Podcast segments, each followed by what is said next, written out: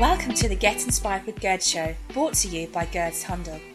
Join us each week to be inspired, informed and uplifted with some of the most inspirational and motivational guests from around the world. Stay happy, stay healthy, stay inspired.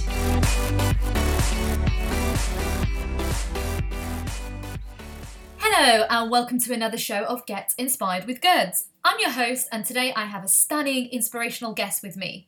She's one of the most inspirational, motivational speakers out there and what she's doing is just unbelievable. What this lady has been through is just shocking itself and how she overcame it is just absolutely inspirational.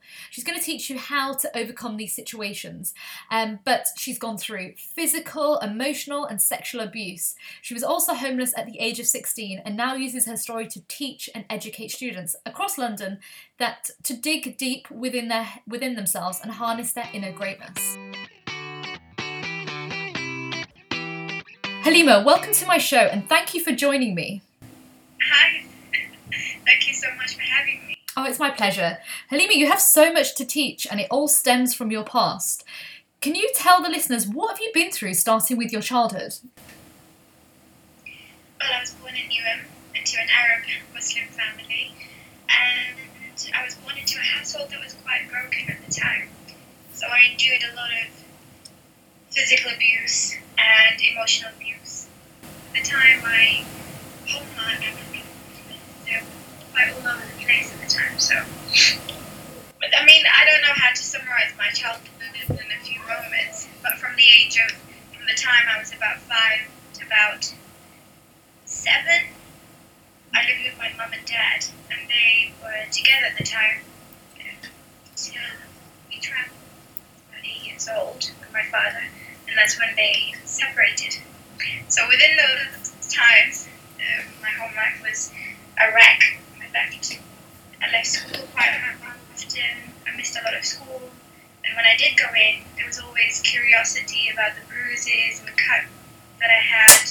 Oh no! So my dad at that time, pretty much, you know, he trained me pretty well to be able to lie and go in and say I hurt myself or I fell, because it was just, it was all over the place. There was no way.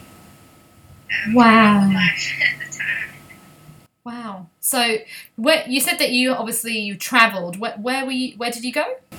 I went to Syria, Damascus. That was my first stop with my dad, and that's where he married, remarried at the time. Okay. And then from there we travelled to Egypt and back, and then back and forth from England and onwards for a few years until I was about ten years old. Wow, wow. That must have been a very interesting yet confusing journey for you at that such a young age. For a young person, you know, sometimes some things just, you know, they go over your head. But it felt like a film, like a movie. It was just so surreal. It did. It was confusing. Especially missing out, um, not knowing where I was going to be. I didn't see my dad. As soon as we travelled and we went to another country, I was given to another family to stay with. What? It was quite difficult. It was it was two worlds colliding together. But it did it did help me understand how to live and communicate with other people. Definitely did help me in that sense. Hmm. And so, when did the physical and the emotional abuse start? Uh, definitely around five years old. That's as far as I can remember. Gosh. That it was pretty, really bad. You know, I definitely used to have blackouts.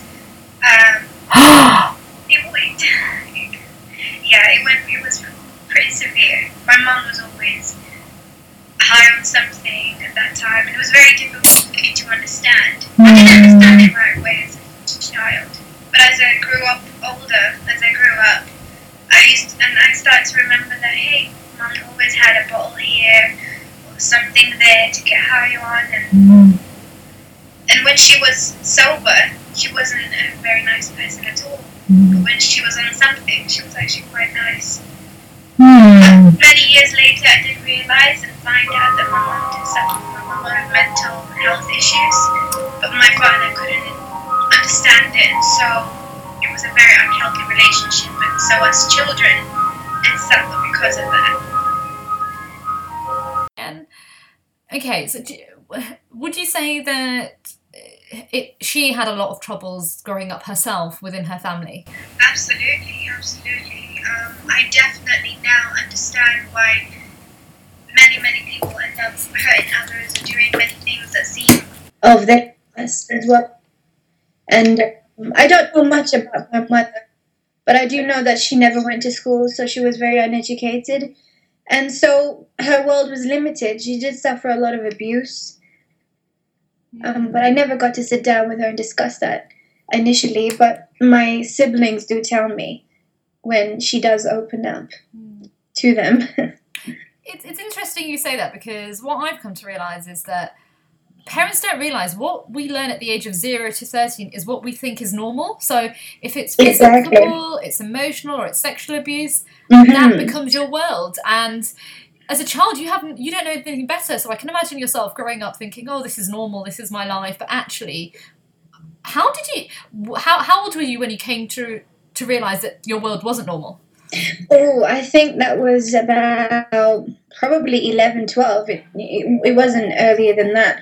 Before that, I thought everything was normal. My reality was just so abnormal, but that's how I thought every family functioned, you know. And when my mum reacted sometimes really badly, I just thought that's just the way it is. She did show love and affection. As a child, you immediately forgive your parent, you know. um, that's what you look for. You initially look for love yeah. and attention, and so you forgive immediately. You you immediately forget and forgive. Yeah, I, I, I totally understand where you're coming from. It's yeah, it's it's it's it's it's a difficult one within the ethnic minority um, background, because I find that a lot of young people are damaged, and it's the reason why it is is because of their parents, because they their parents have a lot of issues themselves that their parents have led them to have as well. So if they're not dealing with their issues, they inflict them onto their children. And one hundred percent, one hundred percent agree with that. And the sad thing is, it needs to stop. Someone needs to cut, kind of cut the brake and say, you know what? It's okay what you've gone through, but you can change your life around. And so then the next generation doesn't have to go through what I went through. But it's it's a it's a it's going to take a long time for that to change, and I can see that with within the community. But so obviously your mum started, and what, what about on your dad's side? Was there any kind of? No, my father was um, a wonderful, wonderful man and father. I mean, he always showed love. He never showed anything less than that. Even if he raised his voice, I was such a daddy's girl that I would cry straight away, you know, if he tried to raise his voice. So Aww. He was really, really good in that sense. He he was an orphan by the age of ten, and so he wanted a big family, and he absolutely disagreed with the way she thought, my mom thought that that's the way you discipline your children or so on. And so that caused a lot of problems. My abuse continued when my father remarried. My stepmom, she was the one that doubled, tripled, quadrupled it, you oh, name wow. it, in that sense. Wow. So once you realised that this wasn't right, what did you do? Or did you do anything at that time? No, I couldn't. I couldn't. Um, you're trapped emotionally. You know, you're full of fear. And fear is the number one killer in a sense, you know, spiritually, emotionally. I grew up with so much fear. You can imagine uh, I used to tremble and shake whenever something went wrong. There was always a lot of fights in the house, a lot of fights, police, wow. you know, there would be a lot of mess. And so I just learned to be able to switch between two worlds. I almost developed at that time an alter ego from a very young age, because that was the way I had to cope. You know, that was my coping me- mechanism. So, would you say that obviously at home you were quite a quiet girl, but in school were you pretty loud because you were trying to deal with the issues that were happening at home? Oh yeah, my school reports always read, she taught, you know, like. Uh, talks a lot, chats a lot, you know, stuff like that, because I was very hyperactive. People used to call me, believe it or not, when I was about year seven, year eight, I had my friends say, oh, here's hyena, you know, because all I did was laugh like hyena, laughing crack jokes. My school was my playground, you know. So I was just very, very hyperactive. I definitely released everything until the three o'clock bell went. Wow. No, I can, I can imagine. I can imagine. Yeah.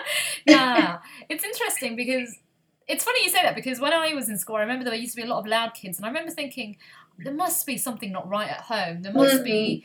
Surely there's a reason behind why they're behaving the way they do, and it, it, it's it's true. When I look now at back at my, my kind of age, a lot of the young girls and the guys, they had problems in their families, but it was their way of masking the situation and dealing Absolutely. with it. Absolutely. Absolutely. I think it's just about trying to fit in, trying to release some sort of, you know, things, and trying to have fun, because knowing that when that three o'clock bell goes, there they will be... there will be problems, you know. And now when I do speak and teach, I always, always focus on the children or the young people that I see who react when I'm there to speak with them. The the ones, normally the jokers of the class or the hyperactive ones, would immediately calm down and listen and really focus mm. because, it, you know, really re- they relate to it. Mm. And I think a lot of people, just as you said, there's a lot of people that I remember as well were just like the way I was, or even worse. But it, it, it does make sense. It's just they, you know, I think it was about attention and just finding finding some sort of way to express yourself when you couldn't express yourself at home or anywhere else. Yeah, I guess it was that kind of way of releasing the frustrations that were happening at home and just yeah. feeling like they belonged somewhere at mm-hmm. the time, because obviously at home they didn't feel like that sense of belonging. Um, yeah, it, it absolutely makes sense. So, you know, you, you were homeless at the age of sixteen. So what, what, what happened? Well, at that time, I had a choice. I had a choice either to stay in the abuse that I was enduring to, or to leave. And uh, at that time, I was extremely suicidal. You know, I really, really was deciding whether to end my life or leave, and my choice was to leave. But I had a lot of faith that somehow, somewhere I was going to be okay. But anything, anything at that time was better, better, much better than what I was experiencing. I couldn't handle it because I realized that I was, I, I broke down completely, you know. And at that point, when you realize that you're so close to do something, you know, that extreme, then you start... you're not fearful of anything else. And by that time, I've seen so much, experienced so much pain that nothing scared me, you know. And I was so naive. So I was afraid of the outside world. I mean, I remember the only thing I knew how to get a bus was to from home to school, from school to home. And that's all I knew. Wow. You see, but, but it was the best decision, decision I've ever made in my life. Wow. It really was. It was the best thing I've ever decided to do. And it was attacking that fear of, you know what, I can't stay somewhere just because it's safe somewhat. Just because I have a roof over my... My home at that point was worse than the streets, you know. That's how it felt. So... So what what did you do? So you obviously left home, and did you have a support network? Or yeah, I had a support, uh, somewhat. You know, I had a, a brilliant friend at the time, and she gave me um, some time at her home, in a family home. I slept on the floor, I slept on the couch, but in the end I had to find my way out again. And so I was able to find myself a place and rent, and got myself a part-time job. So things looked better, but I was um, extremely depressed still, because the world itself I had to face now, and I haven't healed yet, you know? So it was very, very difficult for me. It's a, it was like a dog-eat-dog world for me. It was I couldn't believe it. For me, I thought everyone was nice, everyone was kind, you know? Outside, my naivety was just beyond... And so it was a big, big shock, a big awakening.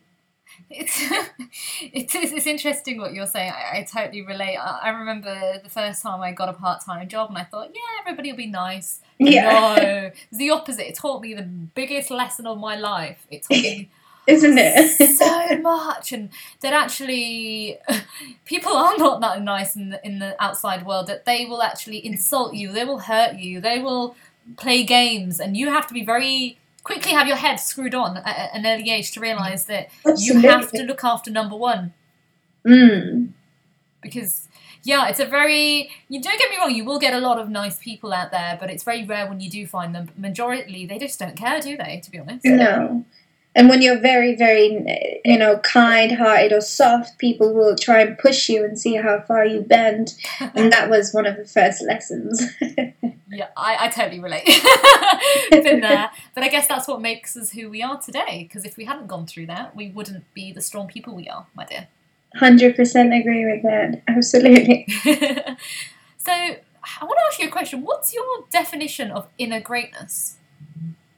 Inner greatness is being absolutely unafraid to show yourself, you know, to emphasize on your greatest qualities, because most of the time we are afraid. You know, many people are afraid of being ridiculed, you know, and uh, even though it, we have skills and talents, we're still afraid to show them and say, hey, this is this is me and this is what I do, regardless of what other people's opinions are. You know, inner greatness is expressed in yourself and being unafraid. Mm, very powerful, very powerful. So, my dear, you're a motivational speaker, and uh, from what I know is that you're going out to schools and you're educating young people to kind of find that inner greatness. So how are you doing that? How am I doing? How are you teaching them to find their inner greatness?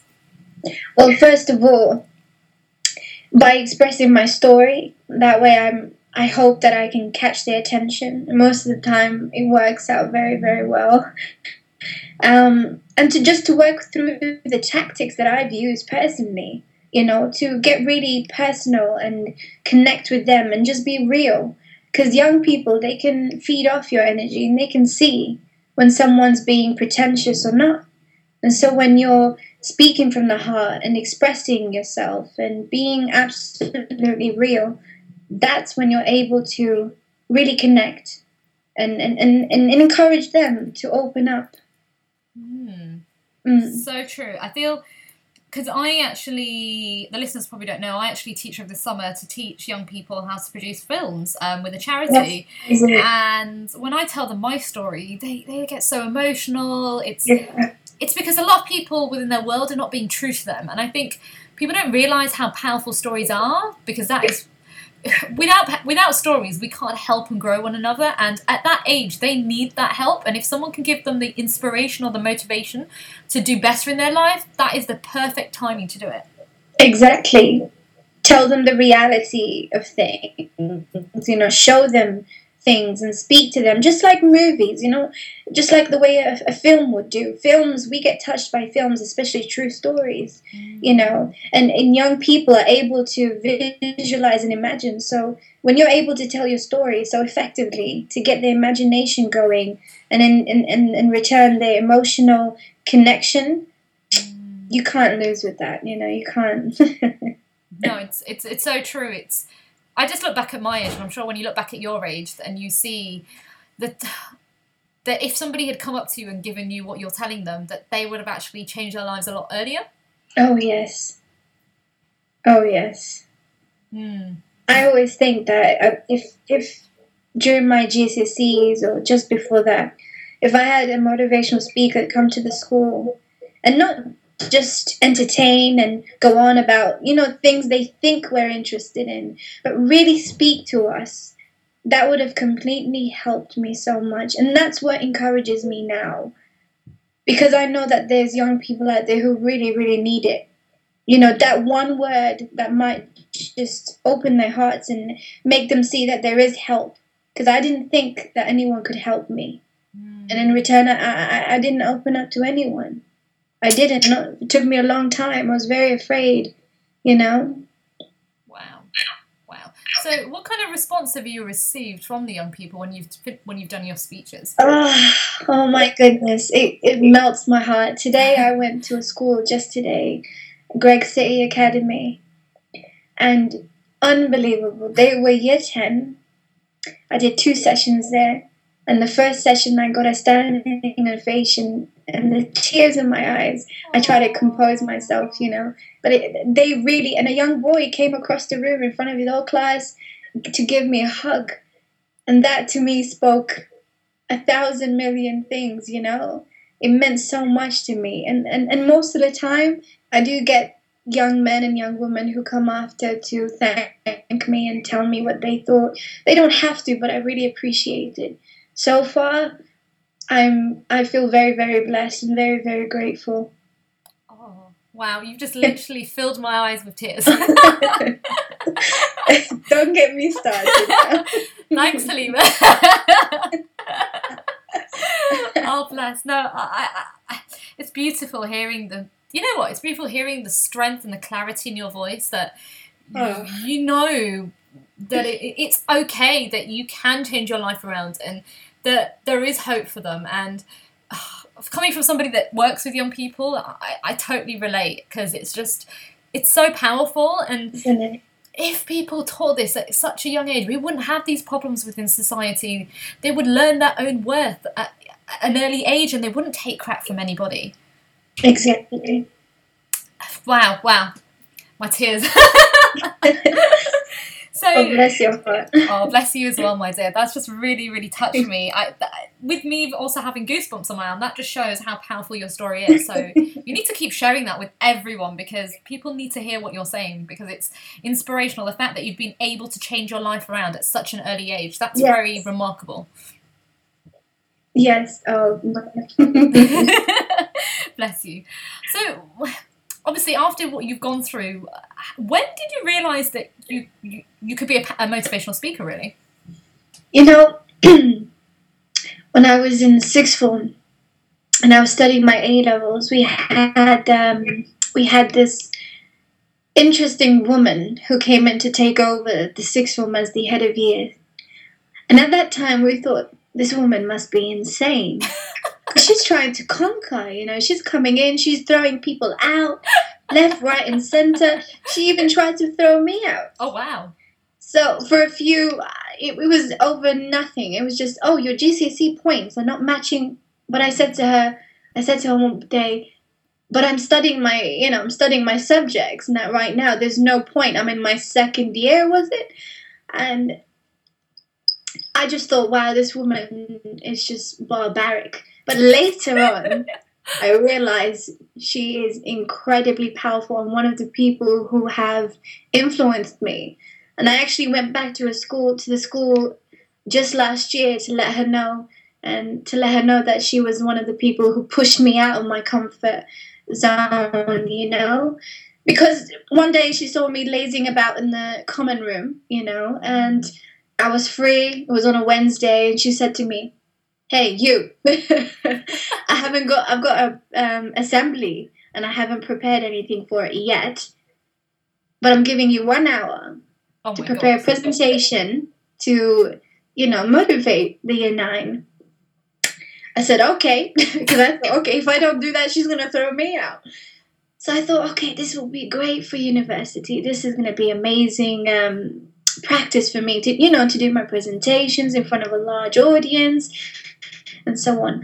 Oh my! By the end of that one hour, I asked uh, a friend of mine, a class friend of mine, to come and join me and help me to do this. I was very nervous, but when I realized, we went to the assembly hall, and there was this whole year nine teachers and the head, the head teacher.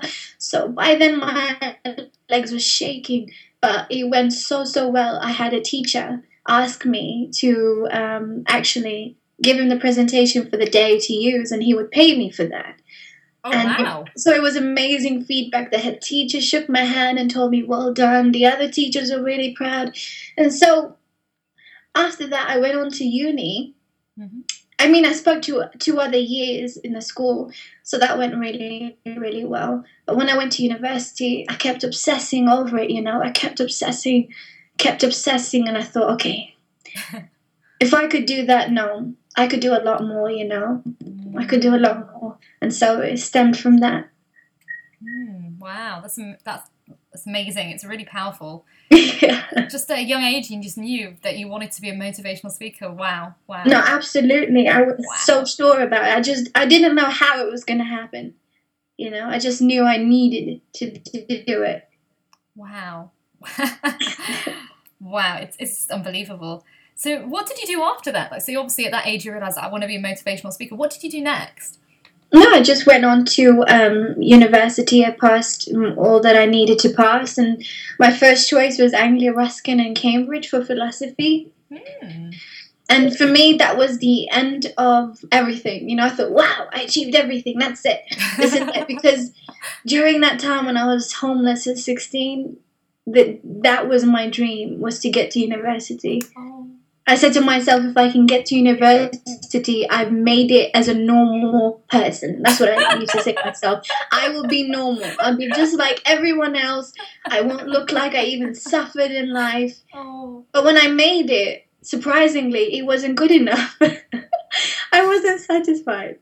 I was in the middle of Cambridge studying philosophy, and I was not satisfied yet. Mm. But amazing, amazing experience. And during that time, I worked as a T A.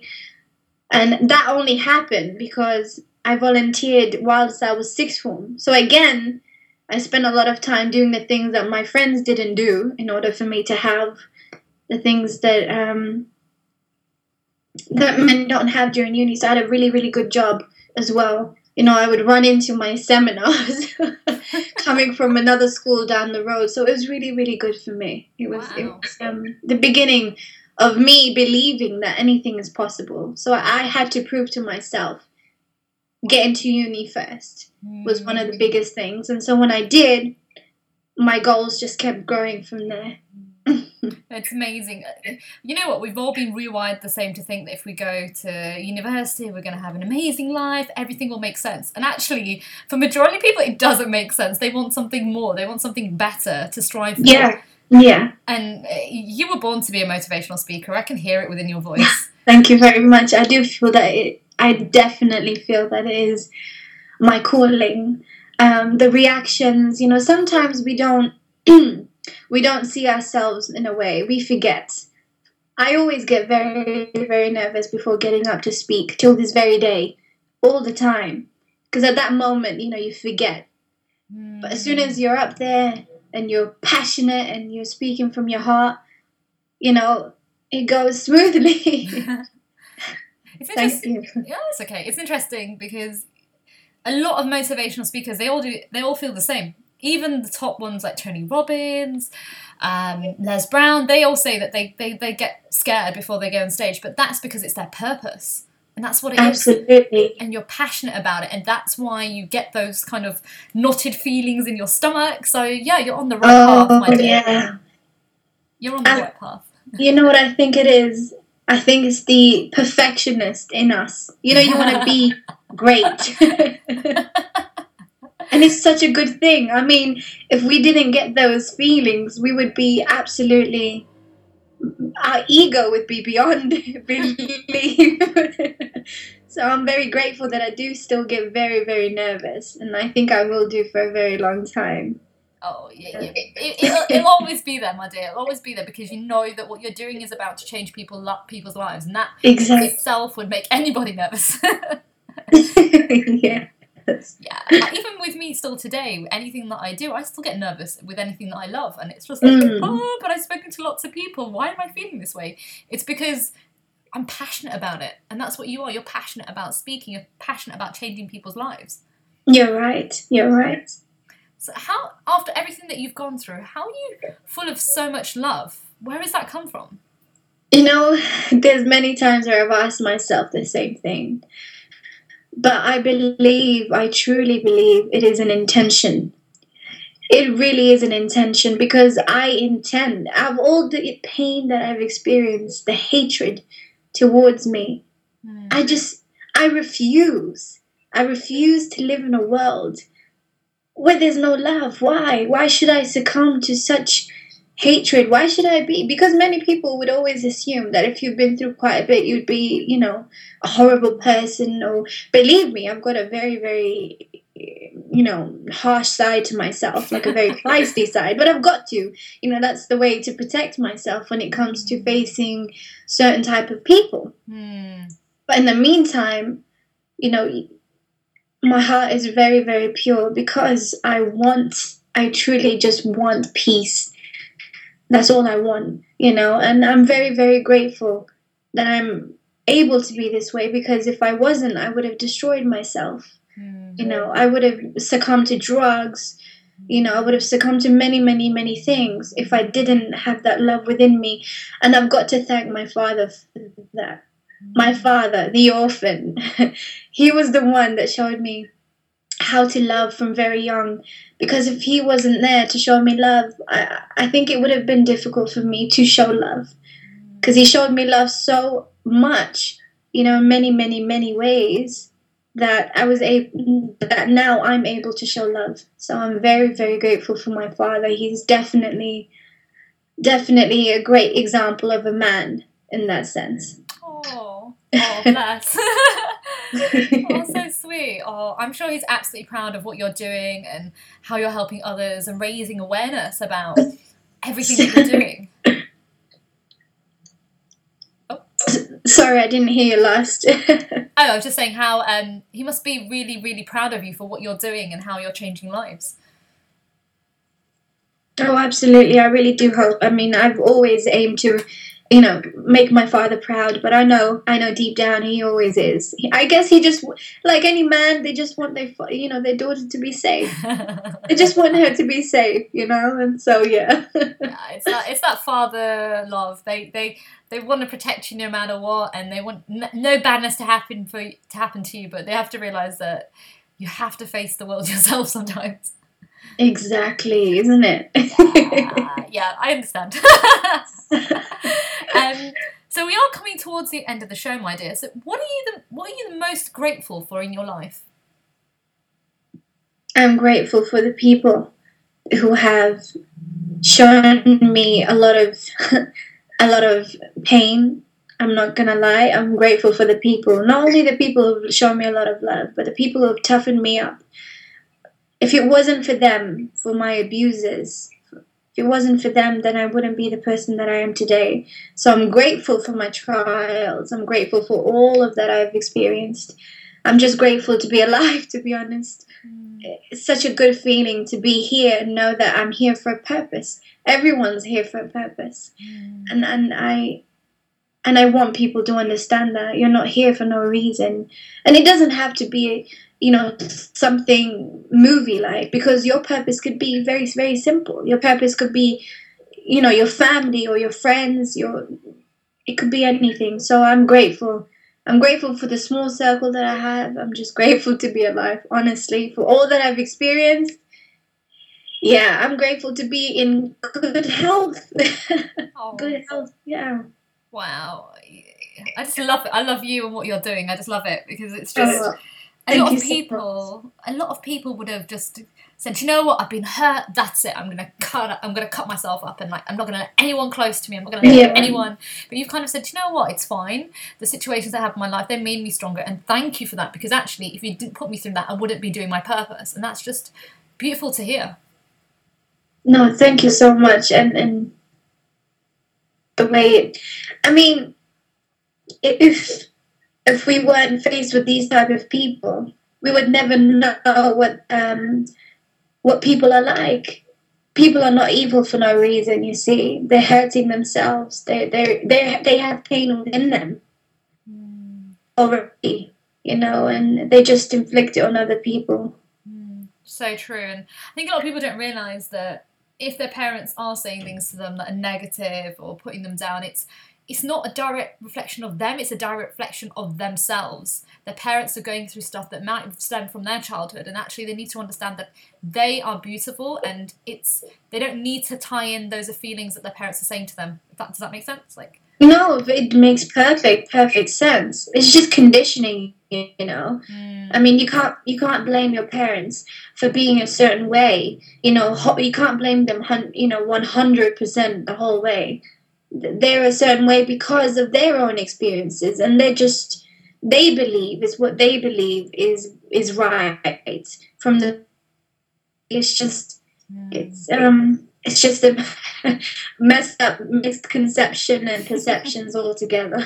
So true. It's so true. So, my dear, what what are your five top tips for someone who's currently going through either physical, emotional, or sexual abuse? My five top tips. Number one is to start loving, start, start loving yourself. Mm. Because I realized that for me, for me to have walked out that house that day at the age of sixteen, to walk away from that life, it took a lot of self-love. I decided that I loved myself enough to walk away, to not be afraid.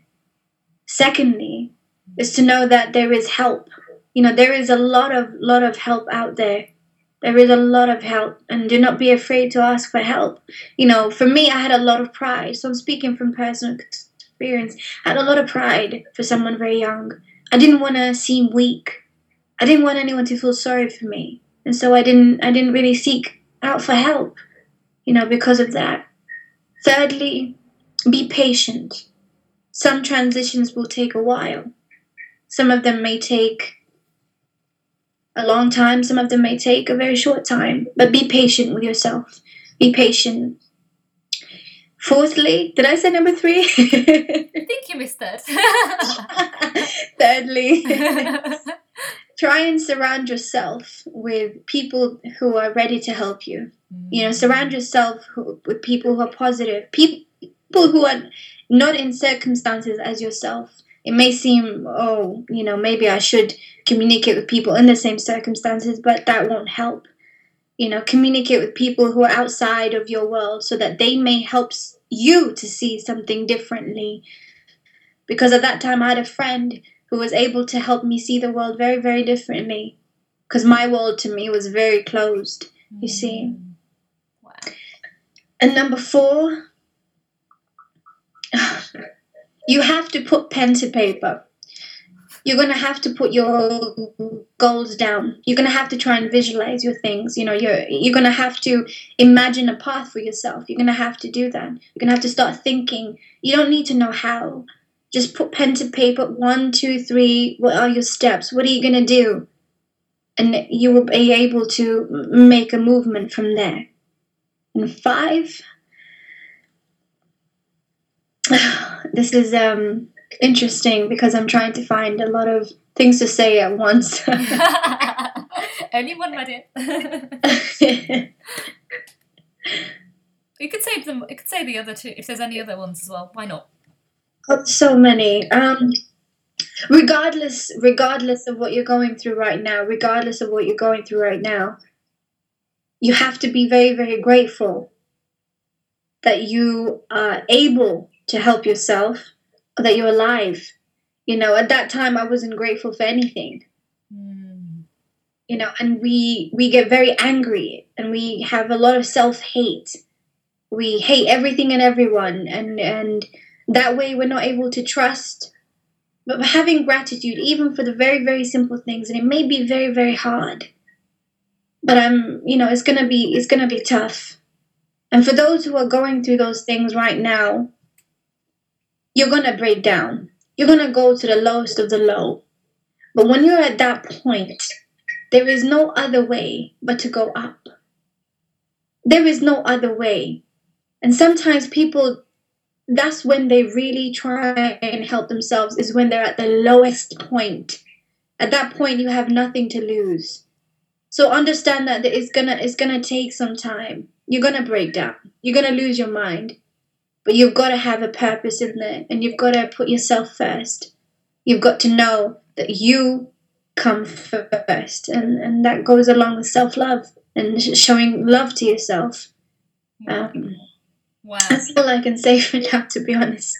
Uh, if you could see me right now, I have goosebumps all over my arms. You? Yes. Wow. Oh. Amazing, my dear. That's just amazing. And I hope anyone who's going through any kind of abuse, please, please, please listen to what Haleema is saying. It's so important. You need to learn to love and respect yourself, because if you don't learn to love and you respect, people will hurt you, people will insult you. But when you know your own worth, you won't care what people think. You'll just stand up and you'll fight for what you believe in. And it's it's it's so true what Haleema is saying, so please do take it into consideration. Haleema, who's your biggest inspiration?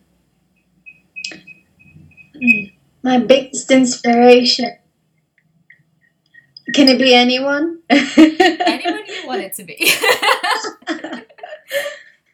Oh, goodness me. My biggest inspiration. You know, to be honest, it was probably... Um, I remember at the age of twelve, I had to stay... During summer, I had to stay at my father's best friend's home with his wife and their kids, because my dad travelled for for the summer. So me and my baby sister, we stayed over them. They were very, you know, religious, and they were beautiful, beautiful Yemeni people. Absolute wonderful Arab family. I've never met a family who was so peaceful. And that mother, she is an absolute inspiration. I'm going to get emotional. Oh, oh. Wow. She definitely taught me to be a woman. Oh. I feel I can feel your emotions as well. Yeah. Wow, wow. Do you know what? It's people like that in your life that that give you that hope to fight. That, you know what, there are going to be bad days, but things will get better. Absolutely. And, and she was someone who showed me that. You know, someone as, as simple, you know, they live life so simple. It, she taught me how to manage and be at home and, and maintain yourself and, you know, just simple, simple ways. And she inspired me so much, very much, you know, and um, she's definitely been one of my biggest inspirations. And uh, I do hope I t- to see her one day again. Aww. Bless her. She sounds like an absolute stunning person. Oh, she was like the, a goddess, you know? Oh. In oh, my eyes. Her. Oh, bless her soul. Oh, bless her. Oh, wow. Yeah. We are literally coming towards the end, my dear. I, I do want to... I can't believe how quickly it's gone. I just want to talk to you more. It's really fun, isn't it? But where can I, where can my listeners find you?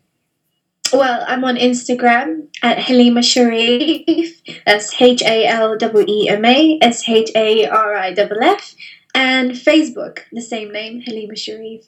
So if they need to drop by, drop me a message or say hello or anything, they can find me on there. And my email is also on there, which is Haleema underscore Shariff ninety-two at hotmail dot com. Perfect, my lovely. It's thank you for being on the show. It just... I'm so proud of you and what you've gone through, and just thank you for giving the listeners some information about that. It is okay that, you know, even through the darkness, you can see the light. Um, because to me, you're an absolute role model in just being a survivor in so many different types of abuse, and that you've come out on the other side. So lots of love, my dear. Thank you so much. I am so, so, so grateful and humbled and honoured. Um, and you've been great. Thank you so much. Aww. We have to catch up soon. Absolutely. Well, you take my lovely, and I'll speak to you soon. All right. Thank you. Bye. Bye.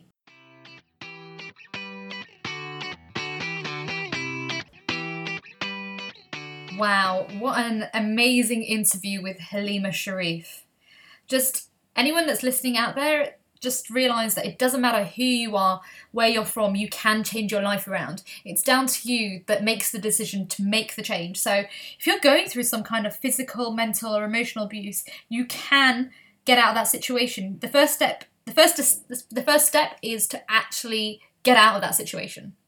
But unfortunately, it is the end of the show. And just before I head off, don't forget that you can find me on Twitter at I am Gurds. It's A I A M G U R D S, and you can also find me on Facebook at Get Inspired with Gurds Show to keep you inspired throughout the whole week. So this week before I leave, I want to leave you with this quote. When life knocks you down, you can let it define you, destroy you or strengthen you.